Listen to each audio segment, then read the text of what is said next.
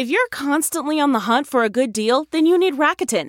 Rakuten is the smartest way to save money when you shop because members get cash back at over 3,500 stores across every category, including fashion, beauty, electronics, home essentials, traveling, dining, and more.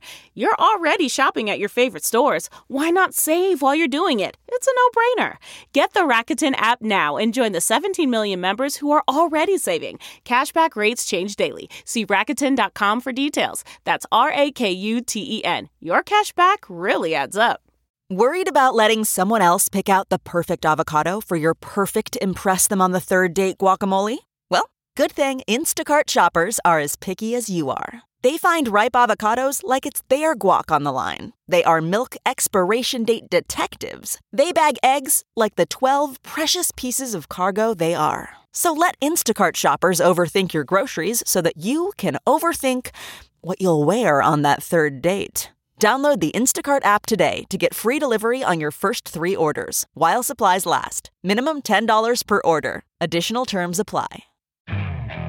Okay, picture this. It's Friday afternoon when a thought hits you. I can spend another weekend doing the same old whatever, or I can hop into my all new Hyundai Santa Fe and hit the road.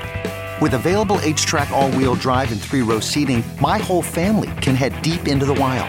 Conquer the weekend in the all new Hyundai Santa Fe. Visit HyundaiUSA.com or call 562 for more details. Hyundai, there's joy in every journey. This is Intelligence Matters with former acting director of the CIA, Michael Morell. Brought to you by Palantir Technologies, foundational software of tomorrow, delivered today. I decided I wanted to write a textbook that others could use to teach people about all things related to intelligence. It took a while and the world changed and technology became a much bigger driver of changes in intelligence. And so the book that I ended up writing turned out to be a very different book than I started out writing. So we think about this new technological landscape where adversaries are using tools in different ways to undermine our country from within. That to me was a threshold moment that the world had changed in some fundamental ways that were dramatically affecting sense making, which is what the intelligence agencies do. How do we make sense of the world? Amy Zegart is a professor of political science at Stanford University. She is among the foremost academic experts on the U.S. intelligence community. She has just published a new book on intelligence titled Spies, Lies, and Algorithms The History and Future of American Intelligence. Amy and I just sat down to chat about her new book, and we'll be right back with that discussion after a word from our sponsor. I'm Michael Morell, and this is Intelligence Matters. Okay, it's time to commit. 2024 is the year for prioritizing yourself. Begin your new smile journey with Byte, and you could start seeing results in just two to three weeks. Just order your at home impression kit today for only $14.95 at Byte.com. Byte clear aligners are doctor directed and delivered to your door. Treatment costs thousands less than braces. Plus, they offer financing options, accept eligible insurance, and you can pay with your HSA FSA. Get 80% off your impression kit when you use code WONDERY at Byte.com. That's B-Y-T-E dot com. Start your confidence journey today with Byte. Amy, welcome. It is about time that we invited you to join us on Intelligence Matters. Well, I am so glad to be here, Michael, and really glad to be talking about a book I finished rather than one I'm still writing. You know, I say it's about time to have you on the show because, and I don't want to embarrass you here, but I consider you to be the leading academic anywhere on the US intelligence community. And I've been remiss in not having you on the show before, and that's my bad. And we're correcting that today. And I'm so excited that we could do it with a conversation around your new book, Spies, Lies, and Algorithms The History and the Future of American Intelligence. Really looking forward to that discussion. But before we get to that, I just want to ask you a couple of other questions. I wanted to ask you what made you decide to focus on intelligence and on the US intelligence community as something you wanted to spend a good chunk of your career studying? Well, Michael, let me just say that it is really means a lot to me that you think my work is good. Uh, it's a strange thing to be an intelligence to study intelligence as an academic from the outside. I got into intelligence completely by accident. So I had worked in the summer uh, while I was in graduate school at the National Security Council staff, and I decided I wanted to write my doctoral dissertation on the NSC. And I came back to Stanford and I told my PhD advisor, I know what I'm going to write about. I'm going to write about the National Security Council staff. And she said, You know, it's really not great research design to write about just one thing. So you should go back to the library and find other organizations that were created at the same time and try to explain why some developed in some ways and some developed in other ways. So I went to the basement of the library and was pouring through microfiche at the time and came across the National Security Act of 1947, which, as you know well, created not only the National Security Council, but the CIA. And so the CIA became one of the case studies for my PhD dissertation at Stanford. And I got hooked ever since. I never wrote another thing about the National Security Council staff and wrote and spent the rest of my career really looking at the intelligence community. So you never you never kind of thought twice about focusing on a subject area where much of the information is classified. You didn't find that to be intimidating from a research perspective? I think it's really intimidating, but apparently I'm quite a masochist when it comes to the topics I like to research. I started off, Michael, as a China person. So I studied uh, East Asian studies in college. And I went to China right after Tiananmen. And I remember thinking at the time, I can't study China anymore because it's too opaque. It's too hard to understand. And I end up studying something that's even more opaque, I think, than China and hard to get at from the outside. So I think I like trying to penetrate these difficult topics. And, and I really am drawn to the mission of the intelligence community too. I should tell people that we first met in the late 1990s when I was working directly for George Tenet on his personal staff. And you visited the agency and I was assigned the task of making your visit a success. That's what I was told by by George. You know, you're going to take care of her, and I just want her to feel that her visit was a huge success. So make that happen. Um, do you remember that? I didn't know that that was your instruction from Director Tenet, but it was, and here we are talking 20 years later.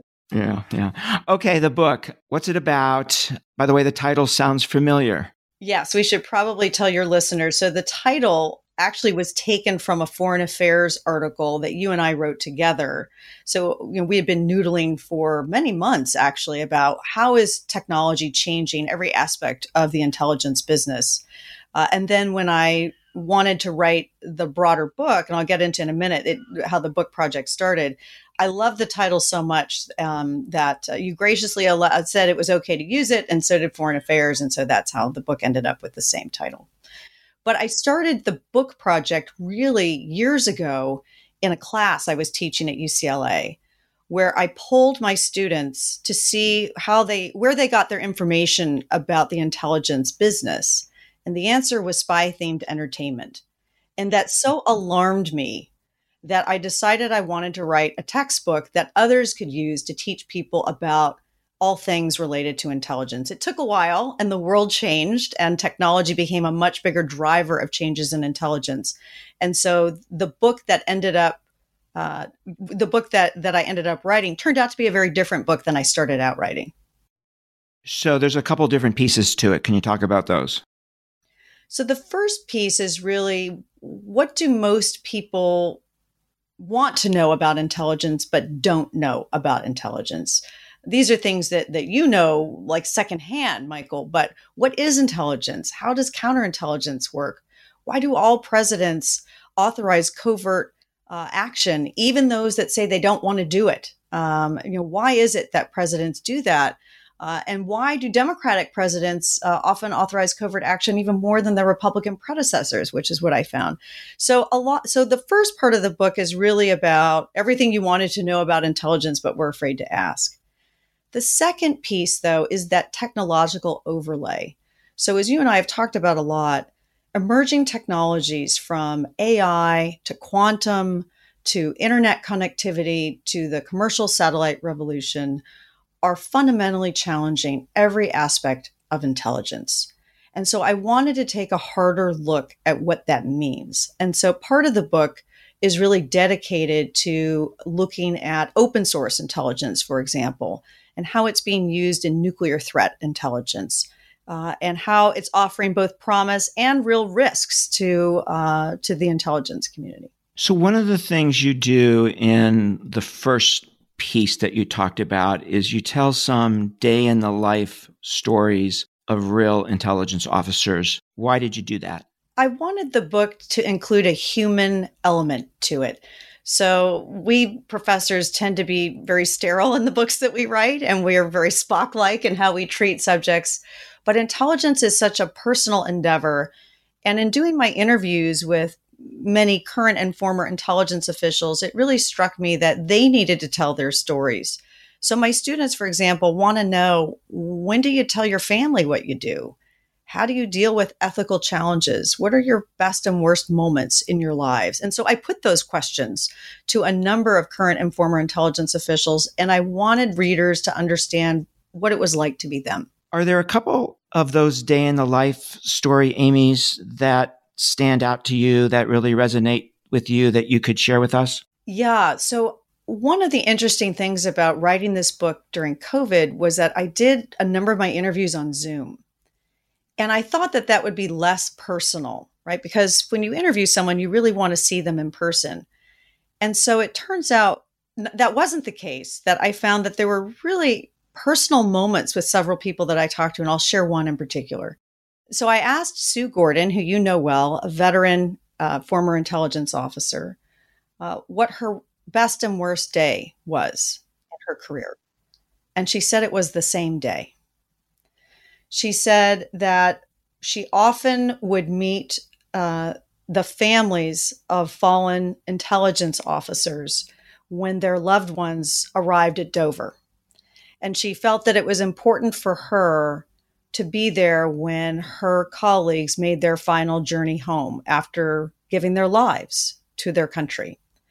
And she said it was awful. It was, you know, small families there. And the reason it was her worst day and her best day is she said it was the grace of the families telling them, telling her that their loved one did what they wa- loved doing, what they wanted to do. And the grace they showed her in their moment of grief was what she carried with her forever. That really resonates with me because unfortunately I had to do that way too many times. And I walked away from every one of those conversations with a spouse or with kids or with parents or with siblings. And they somehow bucked me up. They somehow strengthened my resolve at a moment when it might be a little shaky. It's a remarkable thing. And I know exactly what she's talking about. That's a great story. So, Amy, the heart of the book, I think, you know, from my perspective, is where we are today, where we're going. And you write, I'm going to quote you here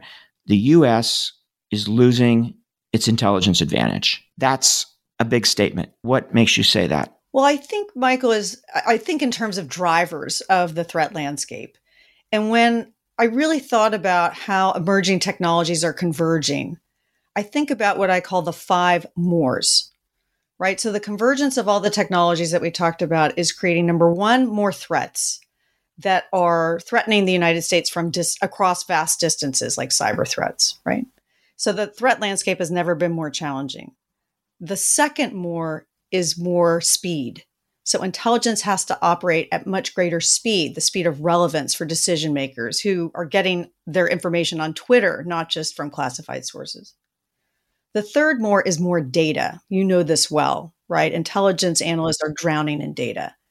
The fourth more is more customers who need intelligence to keep the country safe and to advance our interests, like voters, tech leaders, critical infrastructure leaders. And then there's the fifth more, and that gets to the point of, you know, why are we losing our edge? More competitors.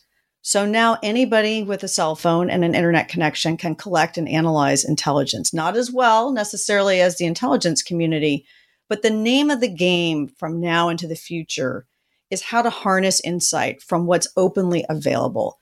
That is a radically different world from what the intelligence community has confronted in the past. And so when you think about the democratization of data and the democratization of intelligence capabilities, think about navigating in your car and the access to imagery that you can get for free. right? It's not that the advantage that spy satellites once conferred on the United States is eroding. And that's true across the board with techno- with technology in the hands of individuals and organizations and weak states, not just powerful states. So Amy, these these Moors, I mean it's a very interesting list. What's the time horizon here on these things? When do these Moors start emerging? Did they emerge at different times? When did they all come together? When was this crisis really visible to most folks who look at and think about the intelligence community? Michael, you always ask the tough analytic questions. Um, I think the convergence has happened really in the past decade or so. So I think about a few key indicators that, you know, we're not in Kansas anymore. Uh, one was when the CIA went on Twitter in 2014. So when a secret agency joins social media, you know times are changing. I think the real canary in the coal mine, though, and this is something you and I have talked about, was the 2016 presidential election and Russia's election interference. And the part of that campaign that the intelligence community missed was Russia's use of social media accounts masquerading as Americans to sow divisions. So we think about this new technological landscape where adversaries are using tools in different ways to undermine our country from within. That to me was a threshold moment that the world had changed in some fundamental ways uh, that were dramatically affecting sense making, right? Which is which is what the intelligence agencies do. How do we make sense of the world? So I know that's a long answer to an excellent question. The other thing that I think about when I think about where we are today, and we we just had Dawn Meyerriecks on the show, and she was very open about the threat to human operations from ubiquitous technical surveillance. So it's just getting, you know, becoming more difficult for intelligence collectors to do their job in a traditional way, at least. Where does that fit into your list, or is that something that you think about separately? The impact of technology on the ability of an adversary to undermine intelligence collection? I think about it together, right? So, how can we get information? How can we protect information? How can we use information? I think those are all critical parts of this puzzle. And so, when I think about denied environments, which really that's what we're talking about with distributed sensors, um, it's much harder to get human intelligence, right? Um, but I also think about technology is increasing the scale and speed of counterintelligence problems, right? So, you know, Robert Hanssen uh, took years to ferret documents uh, to the Russians, uh, whereas now counterintelligence breaches like Chelsea Manning, like Edward Snowden, uh, can take minutes, right, um, to to uh, access millions of pages of documents, for example. So it, technology is affecting everything. Uh, it's it's affecting what we collect, how we collect, uh, how we analyze, uh, and how policymakers use information. So if you'll if you'll stick with me for a minute here, one of the things that I was really interested in was uh, at Strategic Command how do they think about information? And when I went to visit Strategic Command and went to the bunker underground, sure enough, on the big screen right next to the classified feeds, there was a Twitter stream. Right. So when policymakers are getting their information from outside the IC, much of it wrong, right? How does that affect what the community does? Let me just add one other thing. I'm thinking now about the question you asked about when did we know, right, that technology was really changing things. 2014, the creation of generative adversarial networks, a type of artificial intelligence that has enabled the creation of deep fakes, right? So fake video, fake audio, fake uh, fake uh, photographs that are impossible almost to tell from the real thing. It's a revolution in deception. And that has to play a huge role in the future in statecraft and geopolitics. So I think 2014 was a watershed moment technologically with artificial intelligence and what it's going to mean for deception. We're going to take a quick break to hear from our sponsor, then we'll be right back with more of our discussion with Amy Zegart. The comfort of your favorite seat is now your comfy car selling command center, thanks to Carvana. It doesn't get any better than this. Your favorite seat's the best spot in the house. Make it even better by entering your license plate or VIN and getting a real offer in minutes. There really is no place like home. And speaking of home, Carvana will pick up your car from yours after you finalize your offer. Visit Carvana.com or download the app and sell your car from your comfy place. So, Amy, there's a couple other things that you focused on in, in kind of the where we are today that I wanted to ask you about. One, and I think you hinted at it already, is the crisis in intelligence education. What did you mean by that? Well, I think if you look at what most Americans know, and I did polling on this, they know almost nothing about intelligence, and much of what they know is wrong. So, one poll I did, for example, was in 2013 uh, in the midst of the Edward Snowden crisis. So there were the news was saturated with stories about national security agency surveillance programs that were revealed by Edward Snowden. And yet when I polled Americans about what the National Security Agency actually did for a living, three quarters of respondents either didn't know or got it wrong. So, and then I looked at, well, what about top universities? Are there courses in intelligence at top universities? And the answer is not many right? So, of the top 25 universities listed by US News and World Report, I looked at them and I found that there are more courses on the history of rock and roll taught at the top 25 than courses on American intelligence. Which I joke to my students means that they have a better chance of learning about U2 the band rather than U2 the spy plane. That's a problem. That's great. So, and then it's, you know, I'll beat up on my own discipline for a minute. I actually gathered data on the top three journals in political science over 15 years. So, from 9 11 to 2016, how many articles did they produce? Almost 3,000 articles. How many articles actually examined in a serious way anything related to US intelligence? Five. So, while intelligence issues were front and center for policymakers, for the media, for the world, we in the academy were studying just about everything else. And then the other thing that you talk about, and, and I found this this really resonated with me, is congressional oversight. You say it rarely works. What do you mean by that?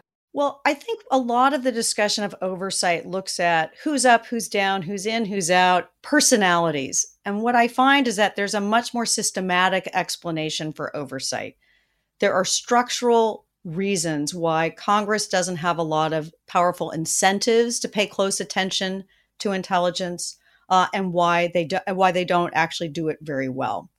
So, for example, in the book, I talk about there's no Iowa for intelligence. Why do we have so many uh, farm experts, right, in Congress? Well, because they come from places like Iowa, where they have to learn about the industry in order to be elected. There's no geographic concentration of constituency interests in intelligence in that way. And so, what that means is members of Congress, however well meaning they are, have very weak incentives to devote the time to learn about intelligence and oversee intelligence and they can't even talk about what they do right it's an electoral loser from a from a from a congressional perspective and so when I look at the data over the history of the intelligence committees, what I find is actually most of the time, uh, they don't delve deeply into intelligence issues. That's not always the case, but most of the time they don't.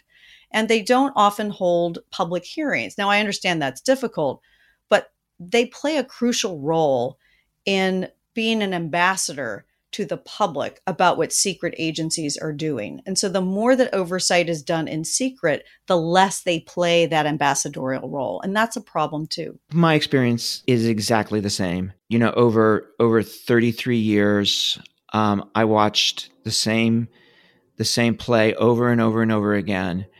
And it was members of the committee being interested in really only one thing, which is the analytic views of the intelligence community on the issues of the day, right? So, is Russia going to invade Ukraine? Are we going to have a deal with the Iranians on the nuclear issue? Those were always the questions you got.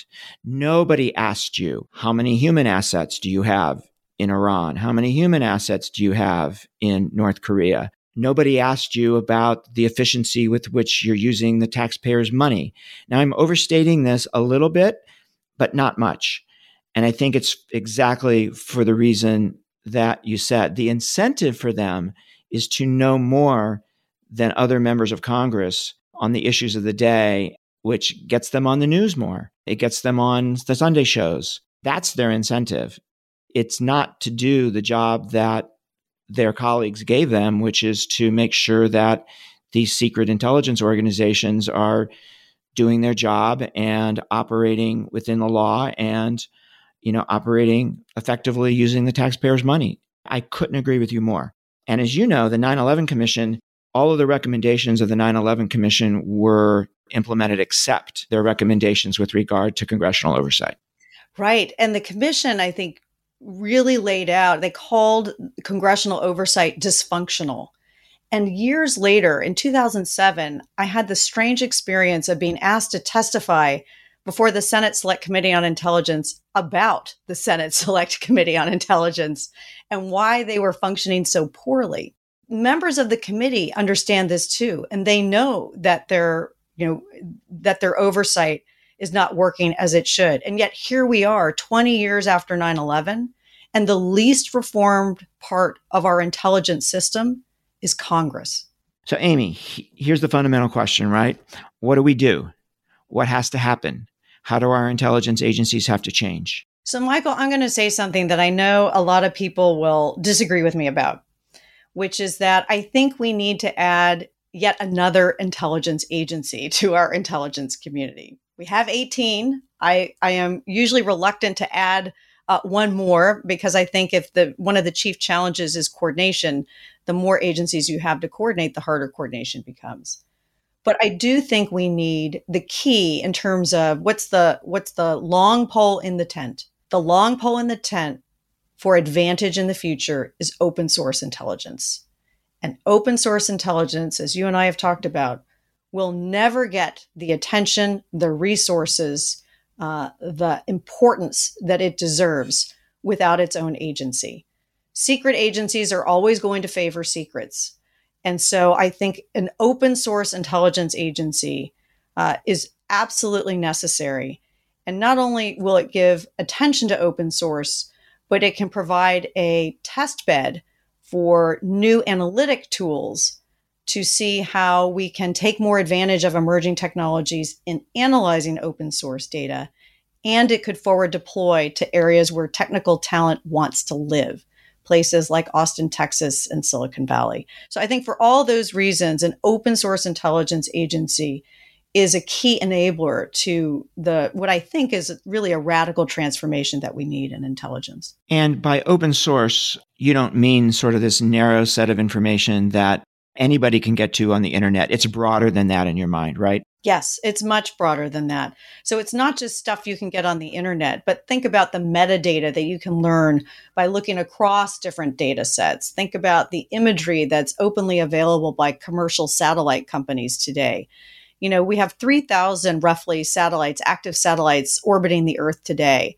That number is supposed to increase to somewhere like 100,000 satellites in the next 10 years or so. And what that means is that you can have fast revisit rates. So you can see the same place on Earth multiple times a day. Think about the dynamic picture that you can get with that kind of information. And it's almost all of it is open, right? It's available at low cost or no cost. So I'm wondering, in the context of how you think about the community and where it is and what it has to do, how you think about the changes that Bill Burns made at the agency and that were announced, I don't know, three, four months ago now. I'd be curious to know what you think, Michael. You're in a better position on the inside than I am. From my vantage point, I think the changes are really important and I think they're headed in the right direction. So he's drawn attention to a number of things. He's drawn attention to technology. He's drawn attention, it's been publicly reported, to improving counterintelligence, right? Protecting our capabilities better on the human intelligence side. And critically, he's drawn attention to getting talent in the door faster, right? At the end of the day, intelligence is a human endeavor. You live this, you know this better than I do. But it takes too long and it's too hard to get the most talented people in the door. And that has to change. And I think that's been a top priority of his as well. My take is not dissimilar. You know, I think the China Mission Center got a lot of media attention, a lot of public attention. For me, that was sort of a no brainer. That had to happen. That wasn't the real news to me. The real news to me was the changes that he made with regard to technology, right? So he creates this new mission center focused on foreign commercial technology developments. You know, the agency's always done weapons technology extraordinarily well, but now it needs to do commercial technology because that is so important to the future of our economic security and our national security, right? So, new mission center, a new position, chief technology officer, right, which is supposed to come up with a strategy for technology for the agency, which we've never had. And then this this CIA technology fellows, right, which is a recognition on the at least on the technology front of what you talked about, the difficulty of getting people in the door, not only from a time perspective, but from a perspective of competing with the private sector for talent. So a way to get people in the door, very similar to the White House Fellows Program, right, which brings the most talented people into the government for a year and they're free to leave after that year, but many of them stay because the work is so interesting. So I think the real news was on the technology side, and I think it was a big step in the right direction. And I think, Michael, you put your finger on one of the critical issues, which is that technologies today are almost all dual use. They have huge commercial applications and military application. And that's really different than the Cold War, as is our relationship with China, which is so entangled economically. And so, understanding better the connection between commercial uh, and military applications of technologies and where we have to win uh, in order to uh, prosper economically and from a security perspective is crucial.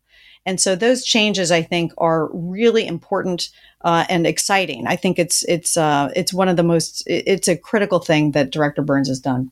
So are are all intelligence agencies in the world facing the same set of challenges? And this might be a difficult question. Do you have any sense that some are dealing with this better than others? Um, is this something that you studied? Is this something that you've looked at? You know, it's always it's always good to kind of baseline yourself against what other people are doing. And I wonder if there's things that other intelligence services are doing out there that would make a lot of sense to copy. Michael, it's a great question. Thanks for giving me homework for my next book. I've only spent 10 years writing about the United States. so I can I wish I knew the answer to that question. I don't.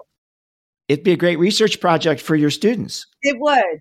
It would. And for me. Um, but I, what I will say is, you know, clearly the United States and the and the former Soviet Union, Russia, used to be ahead in the Cold War, right? I mean, there, it was a it was a competition of, of two, and that's not true anymore. Who's doing it better now across the world? Great question. Don't have the answer to it. Stay tuned for the next book, right? Which you've now given me the idea to write. We're going to take another quick break. We'll be right back with more Intelligence Matters. Stay with us. Man, that sunset is gorgeous. Grill, patio, sunset. Hard to get better than that. Unless you're browsing Carvana's inventory while you soak it all in. Oh, burger time. So sit back, get comfortable. Carvana's got thousands of cars under $20,000 just waiting for you. I could stay here forever. Carvana, where car buying meets comfort, meets convenience. Download the app or visit Carvana.com today. Okay, picture this. It's Friday afternoon when a thought hits you. I can spend another weekend doing the same old whatever, or I can hop into my all new Hyundai Santa Fe and hit the road. With available HTRAC, all wheel drive, and three row seating, my whole family can head deep into the wild. Conquer the weekend in the all new Hyundai Santa Fe. Visit HyundaiUSA.com or call 562 for more details. Hyundai, there's joy in every journey. So, Amy, I want to shift gears a little bit here, and I want to ask you about your students. And I want to ask you how they think about the US intelligence community and US intelligence and intelligence in general, right, as a profession. How do they think about it when they come into your class? And is there an, is there an evolution um, during your class? Just love for you to talk about that a little bit. I'll have a better answer for you at the end of the spring quarter when I will have taught this new intelligence class for the first time. But I will say the last time I taught a class dedicated to intelligence, it was at UCLA and it was in 2009. And I polled my students at the beginning of the class, and then I polled them again at the end to get at exactly the questions you just asked me. What did they think going in? How have their views changed? And one of the striking things that I remember is one of the questions I asked my students uh, was Do you think intelligence agencies have too much power, too little power, or about the right amount of power? And at the beginning of the class, the vast majority of students said too much power, right? These were controversies in the news. They were really worried about the intelligence agencies running amok.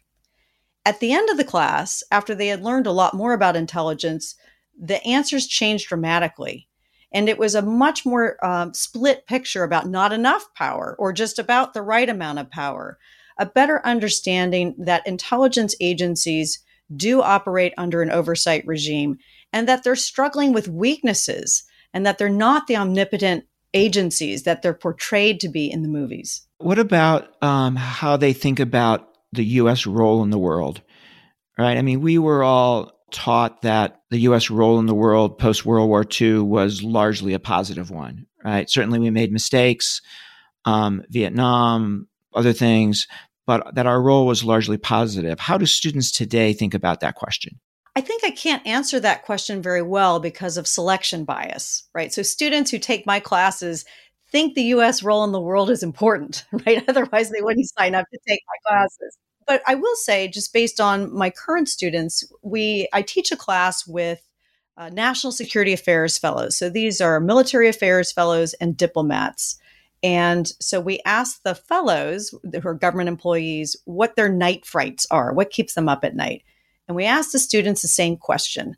And then we compare answers. And the students list climate change much higher than anything else and higher than our fellows do.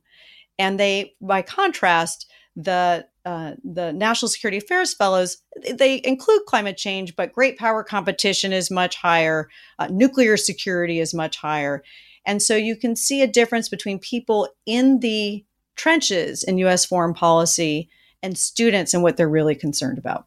Amy, thank you so much for joining us. The author is Amy Zegart. The book is Spies, Lies, and Algorithms The History and Future of American Intelligence. It is a book you're going to want to read. Amy, thank you. Thanks so much. That was Amy Zegart. I'm Michael Morell. Please join us next week for another episode of Intelligence Matters. Intelligence Matters is sponsored by Palantir Technologies, foundational software of tomorrow, delivered today. The show is produced by Olivia Gazis, Jamie Benson, Paulina Smolinski, and Ashley Armstrong. For more from this week's show, visit CBSNews.com. Intelligence Matters is a production of CBS News. Hey, everybody, Jon Stewart here. I am here to tell you about my new podcast, The Weekly Show, coming out every Thursday. We're going to be talking about the uh, election, earnings calls. What are they talking about on these earnings calls? We're going to be talking about ingredient to bread ratio on sandwiches. I know you have a lot of options as far as podcasts go, but how many of them come out on Thursday? Listen to the weekly show with Jon Stewart wherever you get your podcasts.